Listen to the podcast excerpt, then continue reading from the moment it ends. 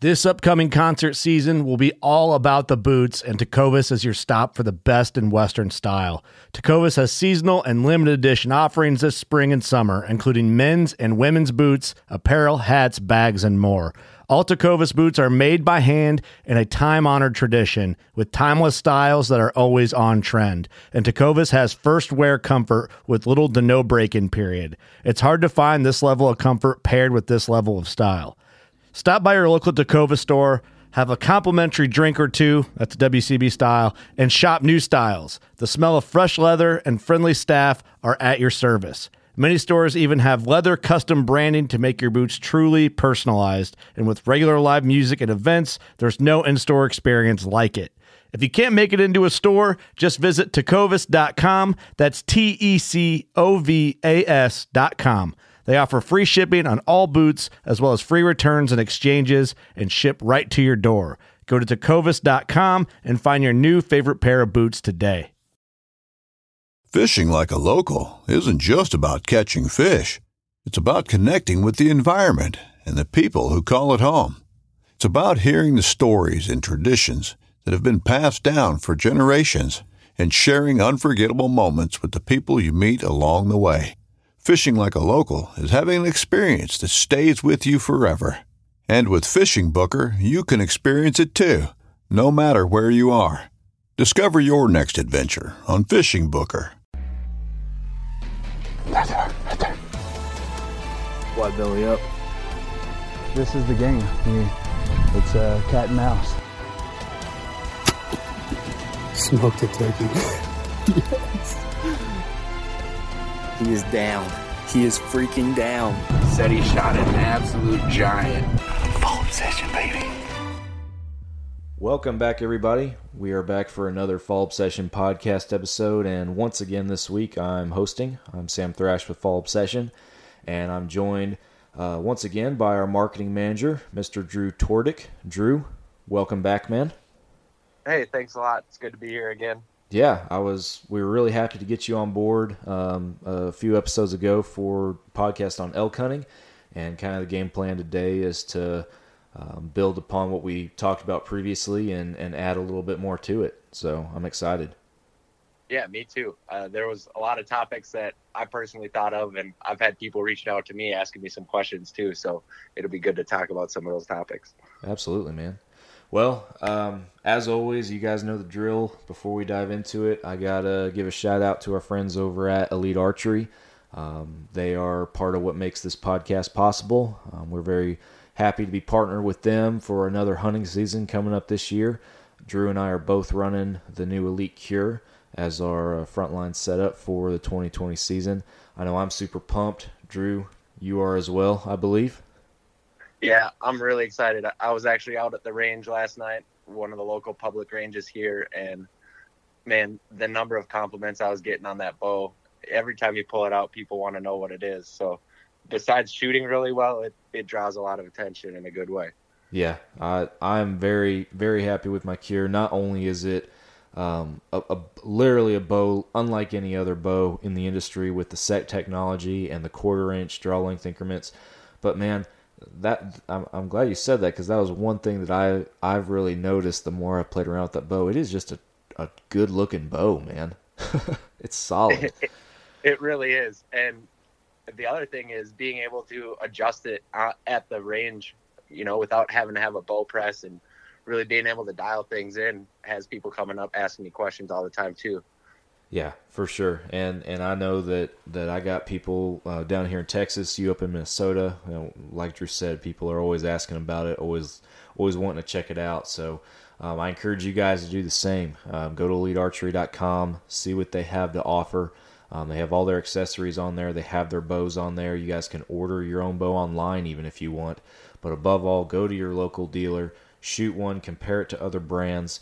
Uh, I promise that you're not going to be disappointed. It is just a a solid product, and Elite has blown it out of the park this year. So you won't be disappointed. Go check them out. So Drew, um, like I just mentioned briefly when we kicked this off, you and I did an episode a few episodes back on uh, backcountry elk hunting, and I want to. I think it's good that we can elaborate a little bit more on that because, like you said, you you uh, and, and as we were kind of pre-gaming a little before we started recording, you got some stuff that came to mind afterward. That's always the case. We always think of stuff after we're done recording that we want to talk about. But um, you had some stuff come to mind afterward that you want to elaborate on, and then I have some other stuff that I think we can um, kind of expand into in regards to Western hunting and and your experiences as well. So I'm excited. Yeah, me too. So so I'll let you kick us off and, and kind of go into some of the stuff that, that you were thinking about that you uh, that you wanted to cover that we didn't get a chance to talk about in our previous episode on backcountry elk hunting. Yeah, I think the biggest one that kind of I was thinking about that I really felt a little bit not embarrassed, but I can't believe we overlooked it was talking about camp. Yes. You know, you hike all the way out there, get 15 miles from the truck, you better have something figured out to camp, and you're not just staying there by yourself. No, as far back as you guys are, and as long as you're out there, th- there is no winging it.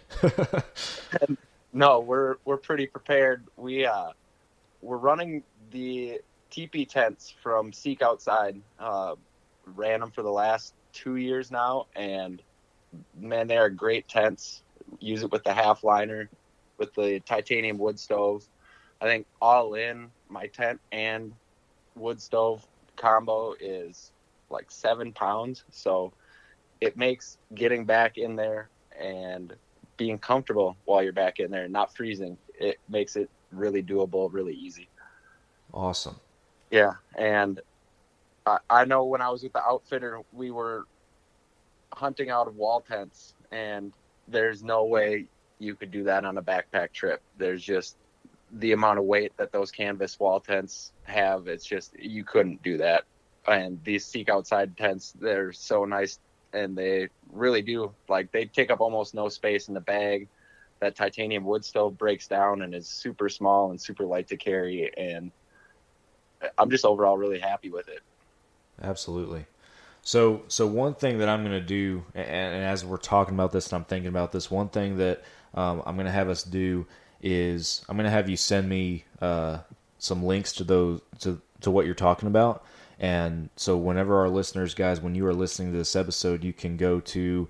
Uh, we'll, we'll have a post on our on our social media pages where you guys can actually view these products. We'll put some links in there. That way, you guys can go check them out and actually visually see what Drew's talking about too.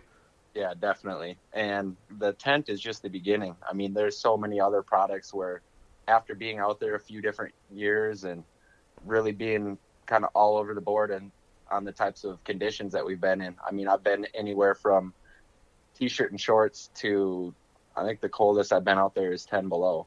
Oh wow. And so I, I've seen a huge variety of conditions. I mean, we're hunting up at 10,000 feet, I think is where base camp is. And we hunt even higher up than that. So we're we're pretty far up in elevation, and so seeing snow in mid September is not out of the question at all. And so really being prepared for all types of weather is really crucial. So there's some other things that I've really learned, and one of those, uh, which was surprising to me, was the sleeping bag setup. So the first time out there, I was just, you know, in a standard, I don't know if it's a zero degree or negative 20 degree sleeping bag. And I was cold. even with the wood stove, even in the wall tent, I was cold. And since then, that I've done a lot of research, and one of the things I'd recommend to anybody going out is a bivy sack. First of all, that really helps keep the heat in at night for one, and it keeps your sleeping bag dry, which is the most important part because the second you get it damp at all, that it doesn't insulate you, and you get really cold. Yeah, yeah, I that is a not even having the the experiences that you have. Um, I I can attest to your sleeping bag being a very crucial part of planning any hunting or camping trip. yeah, and the one thing I actually added to that setup last year was a sleeping bag liner, which is essentially just a sheet in the shape of a sleeping bag, but it adds another five degrees to the sleeping bag. And if you do get warm at night and you end up sweating a little bit, it takes all that sweat and stops it from getting into your sleeping bag, which again helps you stay dry and keep that bag dry so that you're not having to deal with a wet bag the next night or even later on once that fire dies down. And it really helps keep you a lot warmer. Yeah, for sure, man. All the just just the little stuff, man. the little stuff makes a difference. It is. It's surprising how such a small thing, and that takes up no weight in the pack at all. But having that width is such an added creature comfort and really helps you just get a better night's sleep. Which, when you're hiking 10 to 15 miles a day, getting good sleep at night is really important. Yeah, absolutely. I think one of the other things we could touch upon, we're kind of right there already, is what's one creature comfort. And this was somebody actually reached out to me and wanted to know. They heard the podcast and wanted to know in my pack, since we're trying to save weight, what's one creature comfort that I'm adding that a lot of guys don't carry that really is going to help you out in that long trip. And I think besides a pillow, which is huge, right? The first couple years I tried to use rolled up jackets, oh, extra oh, yeah. clothes, tried to prop my sleeping bag up, whatever it was, it didn't offer me that same night's sleep as having a pillow with. So for me, my number one is a pillow. The second one is really surprising, and that's a chocolate bar. And it doesn't have to be multiples, it doesn't have to be a lot of them, but you know, when you're out and you're having a really rough day and you just need that one little like pick me up, one little even it's an emotional boost, you know, having that little piece of chocolate to just really brighten your day, connect you back to home, give you a little bit of sugar, a little bit of fat boost. It's it's super nice. I imagine so. Yeah. and, uh, yeah, I think what not last year, but two years ago, I I carried that chocolate bar almost 100 miles before I finally ate it. And it was just like, it was so good. Me and one of the guys were sitting up on a ridge glassing at sunset. And it was like, we hadn't seen many elk. We were really discouraged. And I pulled that candy bar out, and you should have seen the other guy's face. He had a huge smile and was really happy I had that chocolate bar. That's awesome. so, so what what other stuff do we need to know about for for setting up base camp for for planning ahead of time? Um, what are some make it or break it items that we need to know about? Yeah, for sure. Uh, definitely food, right? So planning food out and really trying to figure out what the highest calorie to weight food that you can figure out to bring with. So it's a lot of freeze dried foods, but also, I mean, there's differences in in the amount of calories per weight. And I mean, even a Snickers bar is pretty good as far as how much you're getting out of it for how little it weighs. Mm-hmm. And I mean, the other thing to look at is like instant potatoes. They don't take anything to cook up and they weigh almost nothing in your pack. And besides really filling you up and making you feel full, it's a nice calorie boost and a nice carb boost. For sure. Now, I may be interjecting or getting ahead of you here, but the I know you mentioned in our previous episode the importance of having camp close to water, and I just I wanted to bring that up again for the sake of a separate episode that we're doing right now. And my assumption, again, I, I don't have the experiences that you do, but my assumption that that would be crucial in in that you're not having to pack any any cases of water or anything else up there with you. Yeah, that it's huge. And I mean, there's places where you can't get water in the mountains, but where we're at, we're lucky enough to have there's water everywhere. It seems like every couple hundred yards you're crossing a creek. And the biggest thing out there is really knowing and it takes a little bit of experience and a little bit of research, but knowing what creeks are more safe to drink out of than others and avoiding the ones that kind of go through the low valleys where there might be beavers or other animals in it. Um, really selecting the ones that are flowing a little bit faster, coming down over some rocks and over the sand. Uh, there's a certain, I can't remember the exact ratio, but they say that if the water's flowing over a sandy bottom in sunlight, that it's like there's a certain distance where it has to travel, but essentially the UV is killing all the bacteria in it. So it's more safe to drink that. And I also carry one of the Sawyer filters. Uh, they're huge. They're available pretty much everywhere. They fit on to a water bottle, onto a water bag, onto different systems, and they really offer you the versatility. I think you can even use it as a straw and drink right out of the creek if you want to. Oh wow! And I, yeah, that's another thing we should definitely include the link for people to check out because it doesn't weigh anything, but it allows you to filter unlimited clean water. And I I can't remember the amount that they say that you can run through it, but I've never had an issue with it clogging and never gotten sick from drinking water in the backcountry. And I think that's huge. It also allows you to carry water with you. I, I know with those water bags, even if we're camping away from water, you're able to throw some extra stuff in the pack. You don't have to filter it right then and just be able to filter it later if you want to or whatever setup you need. It, it just offers that versatility. Absolutely. Other things that I'd really focus on when you're trying to find a good place to camp besides the water is trying to get out of the wind. Uh, that's one thing that it might not seem like it the first hour you're there. It might not seem like it even the first night you're there, but getting out of the wind at night really helps you sleep better, helps you stay warmer, helps you. There's a lot, a lot of reasons to do it, but some of the places to really avoid are like some benches, some saddles, uh, things like that, where you're kind of exposed.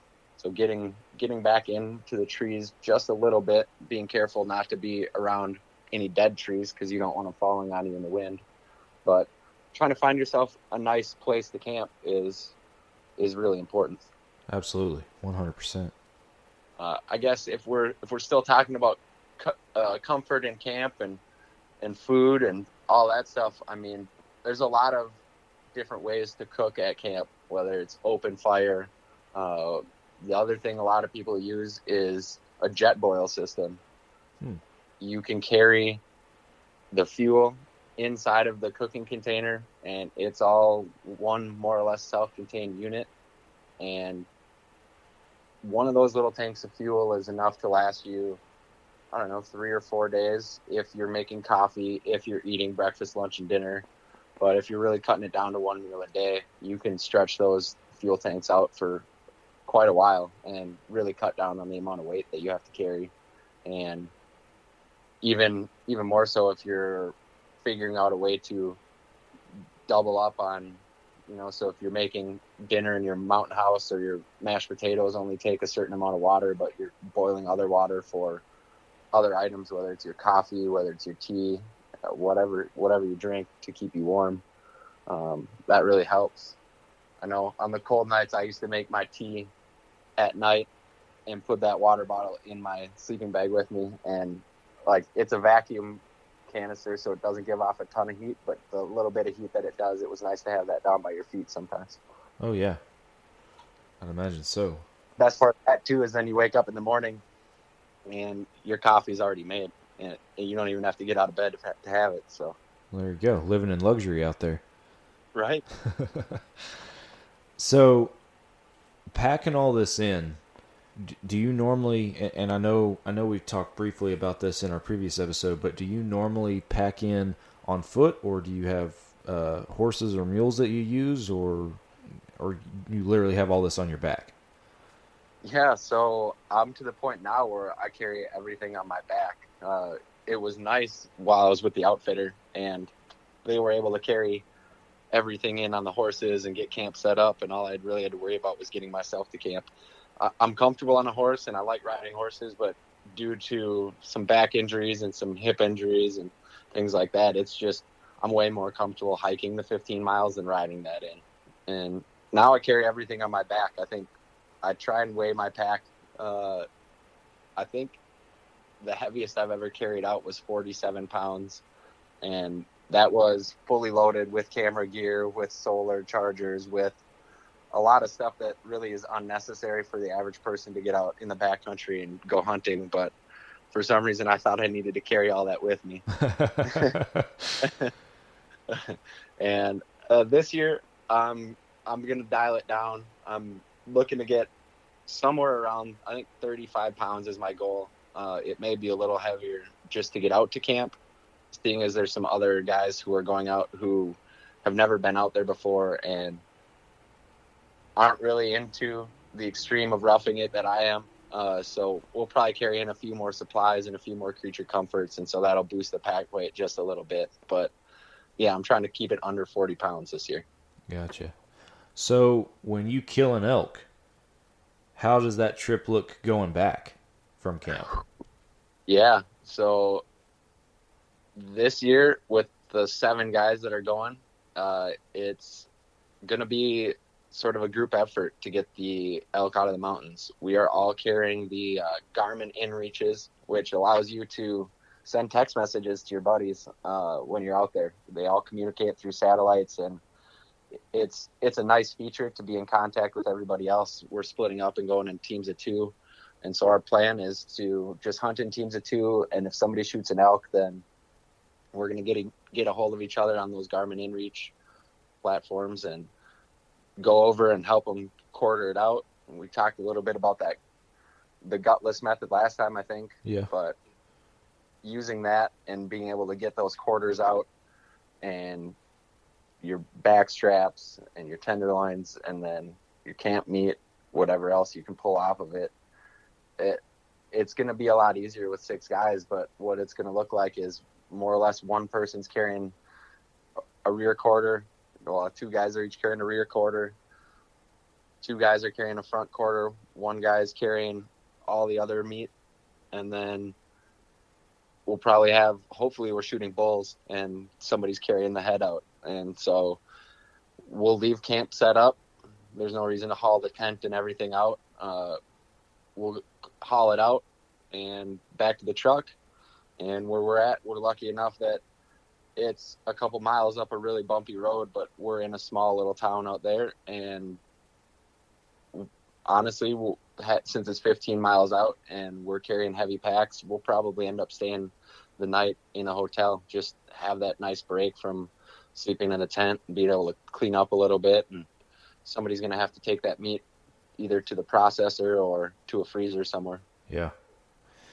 So that mentioning the hotel and cleaning up that that was another question that I was going to going to ask. What do you account for or plan for out there when it comes to to personal hygiene? Because I know I know when you're out there, I mean, you're camping it, you're in the back country, you're roughing it, but to some extent, you don't want to just be disgusting the entire the entire time you're out there. Am, am I right?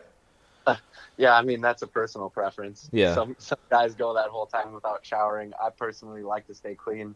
So after a long day of hiking, I'm coming back and I carry a washcloth and a hand towel and I well, a small bar of biodegradable soap. And so I'm standing on the creek edge, cleaning myself up, putting on maybe not necessarily a clean t-shirt or a clean shirt, but a dry shirt. Uh, Yeah.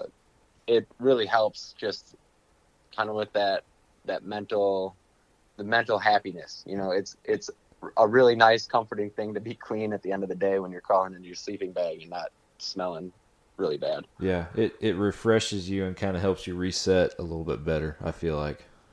yeah it definitely does and i mean carrying that and a toothbrush and then be, besides that the other thing that's really important out there as far as i don't know if it's technically hygiene but it's more first aid uh, carrying stuff to deal with blisters and hot spots. I know we all carry Leukotape which is essentially like a band-aid without the pad. So it's that brown woven fabric and being able to stop the second you feel that hot spot building or the second you think you have a blister and really treat that will make you more comfortable in the long run especially when you're hiking 100 plus miles in a week Absolutely. the other thing that will really help you in that regard is having wool socks and never wearing cotton socks. I made the mistake one year hiking into camp because it was warm and because I was wearing just regular hiking shoes and not my hunting boots on the way in that I wore cotton socks on accident and it was about halfway through the trip when I realized the mistake and I had to do some pretty severe doctoring to my feet that year and having that Leukotape with allowed me to continue my hunt and really I mean without that stuff I would not have been able to continue my hunt. I would have been pretty much stuck at camp. Yeah, there there's a lot of stuff out there that that uh that can help you make it or break it if, if something like that happens. And you've mentioned products, whether it's the tape or or your tent setup. You you have mentioned specific products, both um, in this episode and our previous uh, episode together. I would like to just throw out there, just as kind of a side note to to our listeners, that um, well, we at Fall Obsession do have um, some corporate and product partners. None of these companies that or products that Drew has mentioned um, are are we partnered with. These these are products that Drew has done his own research on and found to be effective for himself in the field, spending his own money on them. So, if just to kind of disclose that to you guys a little bit better, that this is, I mean, this is hunter to hunter right here. That you know, these are products that are, that have proven to work and that Drew's willing to invest his own money in. Yeah, absolutely. This is not in any way some sponsorship endorsement or anything like that. I'm telling you what works for me and what has kept, helped keep me comfortable in the backcountry. And uh, while we're calling them out by name, there are all other alternatives to that. Uh, these are just the ones that I've found work the best. And yeah, like you said, I, w- I wish we were sponsored by all these companies. That'd be really great. But, yeah. but I'll use their products regardless of having a sponsorship or not, just because they're such good products, and I really believe in the way they work in the backcountry. Absolutely. So Drew, there's there's a lot. I mean, we've we've just in our short time already, we've talked about a lot of stuff, and then obviously there's a whole nother episode, episode 16, that guys can go back and listen to if they if they want some more details on your specifically on your elk hunting trips. But before we move on to kind of the second part of this episode, um, I wanted to ask what are some of the what, what's like the biggest lesson that you've learned based on previous experiences and and the recent seasons that you've had out there um, in the backcountry? Yeah I, I think the number one piece of advice that i could give anybody is don't leave elk to find elk. A couple years ago on my hike in i found a pretty nice herd of elk. And because of the distance from where we were camped it wasn't off limits, but it was highly suggested that I hunt other places. And I I went that whole season without seeing an elk. I the only elk I saw was on the hike into camp and the day before opening day. And from that point on, I didn't see an elk. And it wasn't for lack of trying. It wasn't for lack of covering ground. It was that's where the elk were. They've had stuff up there and towards the end of the hunt, we actually hiked up there just to go see on the way out why they were up there. And there was so much feed up there and so much water up there that that was the spot to be that year. So that'd be my piece of advice is don't leave elk to find elk. And also, if you're not seeing sign, if you're not seeing elk, don't be afraid to relocate. Uh, last year, we were in a, a different mountain range completely, uh, one that was completely new to me. And hunting a little bit later in the season uh, after rifle season had opened, general season, and there was a lot of hunting pressure where we were at, and we stayed there a couple days longer maybe than we should have, but finally made the decision after nobody was seeing elk to relocate and it wasn't far. It was still in the same mountain range. It was just a couple of drainages over. And suddenly we were back in the elk. But by that time, we had all put on so many miles and everybody was so worn out that it made it difficult to hunt them. And out of our group of guys, I think only one of us shot an elk.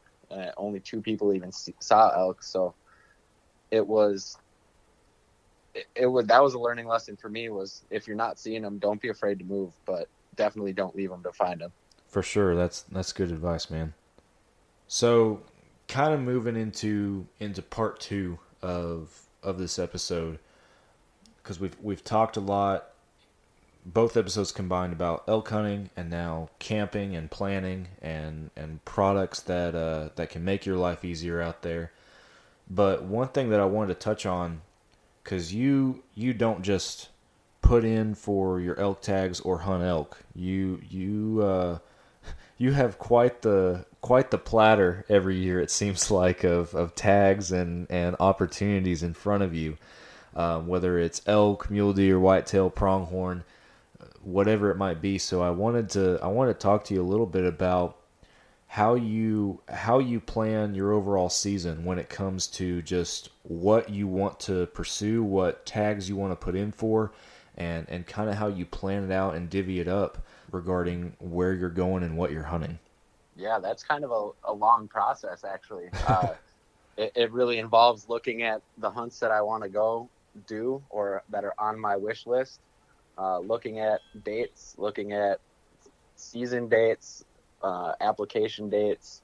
Uh, some of the hunts that I do here in Minnesota, there's actually a requirement for orientation meetings. So, oh wow, some of that too uh, really affects some of the other hunts and some of the hunts I do around here. Uh, I know there's been a couple of years where I've either had to stay back and miss, not miss the first day of elk season, but miss that day before of scouting because I had to be here in Minnesota to be at an orientation for one of the metro bow hunts. So timing plays a huge part of it. I guess the other thing is draw odds, draw statistics, and there's a couple of good sites that you can use to figure that out. And I've done a lot of research on that, and I put in for some pretty limited draw tags every year. Uh, usually not successful for it, and when I am, it kind of adds that extra challenge of trying to schedule in another hunt. I know this year I got drawn for a second Montana elk tag, so I got the Montana B tag, is what they call it, and that's going to add an extra bit of hunting for me in Montana. But I know that you and I are both in on that antelope, eh, the draw for the antelope in Montana, and I know there's a couple other people that are in that as well that may be coming with us, and so yeah. that's a more limited uh, draw. Uh, I think it's around fifty percent, but as a non-resident, I think your chances are slightly better because they allocate a certain amount of tags. I think Montana does about ten percent of the tags for non-residents and I don't think there's many non-residents applying for the area that we hunt. I think it's a kind of a local type hunt. Yeah. And so kind of having that inside knowledge for something like that helps. So I guess if we were to look at my calendar, my calendar generally starts with that Metro bow hunt orientation early September. Then I'm out into Montana for the backcountry elk hunt. Uh, then I usually try and get back to Minnesota and I love bow hunting here, uh, especially in the metro. Here in Minnesota, we're allowed unlimited antlerless deer in the metro zone. Oh, wow. And so, no matter how many deer you shoot, there's always a reason to go back out to the stand and keep on hunting, uh, which is a lot of fun. I, I mean, I don't have a ton of success. There's been a few years where I've I've gotten over. Minnesota has a five state or five deer bag limit, but that doesn't apply in the metro. And there's been a couple years where I've exceeded that, and that's always a lot of fun. That's awesome. Um, it is. It is. It's a lot of fun. Uh, so then I probably hunt till I think it's October generally that we go back out to Montana for that pronghorn hunt, and sometimes in between there I'm doing goose hunting, I'm doing duck hunting, I'm doing pheasant hunting with my dog Moose. Uh, we even guide a little bit at one of the local game preserves around here, Sandpine Pheasants, and it's a lot of fun. I, I keep myself really busy. So we go out to, to Montana for antelope. Uh, sometimes stay out there, and that goes into deer season. Sometimes, depending on the time of year, and I'm always back in Minnesota for opening uh, gun season, which is first weekend in November here, and so it, it's it's a process to try and get everything on the calendar and try and schedule things out, especially now that we've thrown Texas into the mix and coming down there late December, early January, and that's added another hunt. Which, I mean, lucky for me, Minnesota shuts down at the end of December, and so I'm able to sort of have another state that's a little bit later that extends my season. That's awesome. Yeah, your your calendar's definitely a lot a lot busier than mine. but I know yeah. I know like you said, I, I I definitely am looking forward to, to pronghorn. It's something that I've looked for the last two years and I'm hoping that uh that we can make it a third for sure. Um, and and talking about tags and, and draw success rates that that's something different that that we're trying or at least for me that I'm trying because the last two years I've put in for archery only gotten drawn both years and as you know first year was successful and last year was a lot more challenging um, and then this year I put in the same as you for that general tag so little little lower uh, lower chance of getting drawn but gives me the option to to shoot one with a rifle and, and come home successful because um, a drive from Texas to Montana is, is a long way to go to, to not come home with a pronghorn. yeah, I, I, can imagine. And I, I've had the same feeling coming back from Montana after an unsuccessful elk trip. It's you spend a lot of time, and there is a lot of time between Montana and Minnesota to think about all the mistakes you made and how many times you probably could have got in a little closer on one, and all the chances that you had. And yeah, I, I've definitely been there, and that drive home without a cooler full of meat is it's it's still rewarding, but it leaves something to be desired. Yes, and and I think that I mean you live and learn, and and it's like I told I, I told Chester, who went with us um, this last year on the Montana pronghorn hunt. Um, you know, we were obviously we had plenty of time to talk on the drive home, and you know it, it it's challenging, it's frustrating. You you want to be successful, but in the end, you learn from it. You become a better hunter because of it, in my opinion. Uh, whether that be pronghorn, whether that be elk, or or even just a an unsuccessful whitetail hunt at home. You know, I, I feel like there's something to be learned and something to take away from every every experience and every trip. Yeah, definitely. I, I know last year we spent a lot of time out on some BLM land, and I, I feel really fortunate, actually pretty lucky that I was able to find that spot because, I mean, that spot can't be more than five miles by five miles, if that, maybe a little bit more. And for some reason, those antelope love that spot and it's pretty pretty consistent that you can find them there even when other spots aren't producing. We were very fortunate last year, and I, and I know I know we've talked before about dedicating a specific podcast to kind of recapping previous pronghorn seasons and and what we plan to do, what our game plan is going ahead. Um, but uh, it, it, it was very we were very fortunate to I believe see as many as we did last year, even though we were unsuccessful um, in in the short time in the small area that that we kind of hung out in.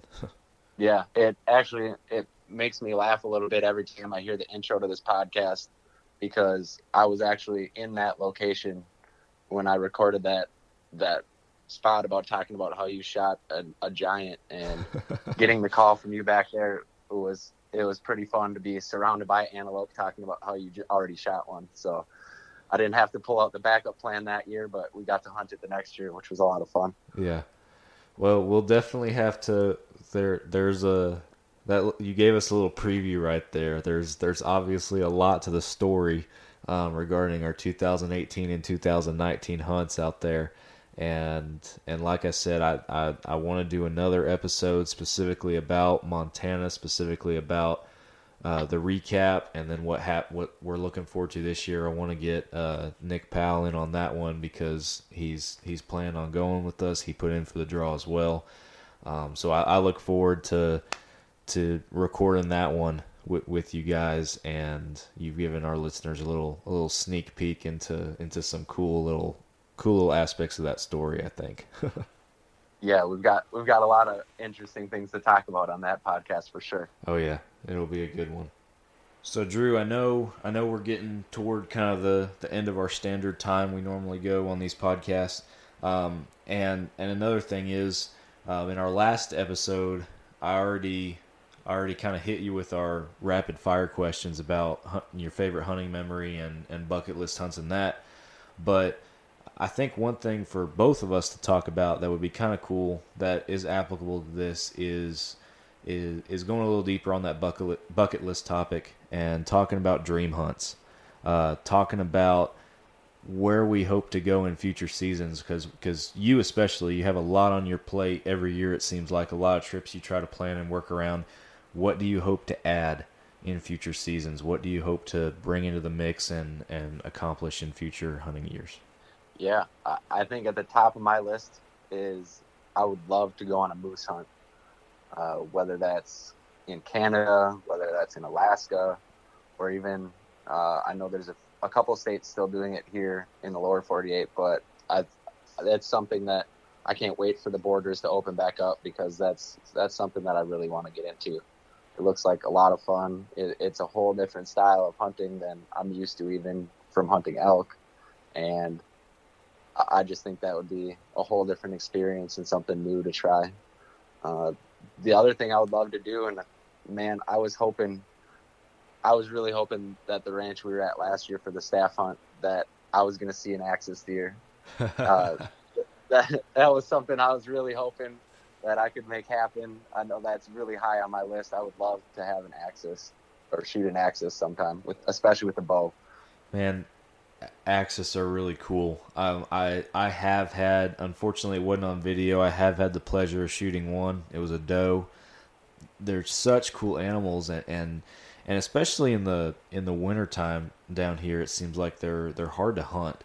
Um, they they're very skittish. They're very secluded. They they hang back in in heavy brush, and they they're just not as active as they are in, in the in the spring and summertime. And, and axis deer, for those of you who are up north who don't know, they're considered an exotic down here in Texas, which means all you have to have is just a is basically you have to be a licensed hunter. You don't have to have a tag or anything like that to hunt them, and you can hunt them year round. Um, there there is no season for them, so they're they're really a unique animal, a really cool animal um, that's unique down here in Texas in the South. Um, so uh, and, and like I said, I've had the, the privilege of shooting a doe. They're they're they taste absolutely amazing as well. They're really good eating. But I'm with you, Drew. I, I would like to get out there and, and shoot some axis again and, and get me a really nice buck as well. That that would be that would be awesome. Yeah, and I know personally, like I prefer doing Euro mounts, but I think if I was going to do it, I think that's one that I'm definitely saving the cape. Seeing those full size deer with spots on them is like such a surreal experience when I'm used to hunting whitetails and seeing this full size deer coming walking in with spots. I think it would be a lot of fun. Man, it, yeah, it, it's strange. Like, uh, so when I shot my doe, I had the I had the hide tanned, um, and it's laying across my living room couch, and people come in, they're like, "That's really big to be a baby deer." and I'm like, no, it's it's not a baby deer. It's a different kind of deer. It's, this is a deer that never loses its spots. You know. yeah. So you got moose. You have axis. Those are some dream hunts for you. What else do you have that's high on that list? Oh man, there's a lot. I guess I, would like to do a little bit more uh, bird hunting. I know there's some some species of ducks and geese that we don't get through the central flyway that it would be really interesting to get out whether it's out west to shoot brants or whether it's out to Alaska to go after some king eiders or you know some of the more challenging difficult to get to places it's for me it's all about the de- or the trip and the destination is is high for me getting to see new places and experience new types of hunting is huge for me so i think I think that would probably round up my top three is some of those more unique bird hunting trips. Awesome. Well, Drew, it's been it's been really cool to talk to you again about kind of to, to build upon what we what we previously discussed in the last episode together, and then uh, and then bring some new stuff into it with talking about the different different hunts, different tags, and and stuff like that. I've really enjoyed it, man. Yeah, it was a lot of fun there was a lot of topics that I was thinking of afterwards and that people have reached out to and it was it was really good to cover those and I think we touched on a lot of really good things today. Yeah, we for sure did. Yeah, keep writing them down when you think of them, man, cuz cuz we're we're obviously uh we can keep building upon this and and like I said, I look forward to hopefully here in the next few episodes we'll have a, a Montana recap slash planning episode with uh with you, Nick Powell, and myself, and I, I guarantee that's going to be a, a fun one to talk about. Yeah, and I'd even really encourage our listeners to submit some questions. You know, if there's something that they're listening to us talk about this and it spurs a question for them, send them to us on our social media accounts. We'll definitely include those in some of the future podcasts. I think it would be really interesting to even try and fill out a, a most of a podcast with some viewer questions. Absolutely, yeah, guys. That that's uh, that's a good segue kind of into our, into our conclusion here for this episode, and that is Drew and I are both very very active in uh, being on and checking our our social media pages at Fall Obsession. Um, we're very interactive with people on there, so if you guys have, like Drew said, any questions, whether it's about anything we have discussed in previous episodes or this episode, or um, questions you would like us to address in future episodes, um, please send them to us. You can either comment on our posts. You can. We frequently have uh, little questions and stuff on our Instagram and Facebook stories that you guys can uh, ask them in. Or there's a spot on fallobsession.com slash podcast that you guys can go to um, 24 7 and, and ask a question, um, suggest a topic, or give us input on what you think of our podcast. So, like Drew said, we highly encourage you guys to do that. Um, we're here for you guys, and we're here to uh, to help build everybody, including ourselves, into into better hunters and outdoorsmen through this podcast. So be sure that you guys do that. Go to social media: Facebook, Instagram, Twitter. Follow Fall Obsession. Subscribe to our YouTube channel. We are always putting out new videos every week on uh, instructional videos, archery videos, uh, how-to videos. Um, we're we're constantly building a, a bigger a bigger uh, pool of content um, across the spectrum, across all different types of hunting and outdoor content. So um, be sure that you check that out. Um, and like I said, if you haven't already, follow this podcast, hit that subscribe button. Um, that way you get notified every time we put out a new episode. So, Drew, did I miss anything? No, I think we did a good job covering it today, Sam. All right. Well, I appreciate you joining me again, buddy. And I thank all of our listeners for tuning in to another episode of our Fall Obsession podcast. We will be back next week and talk to you guys then. We'll see you later.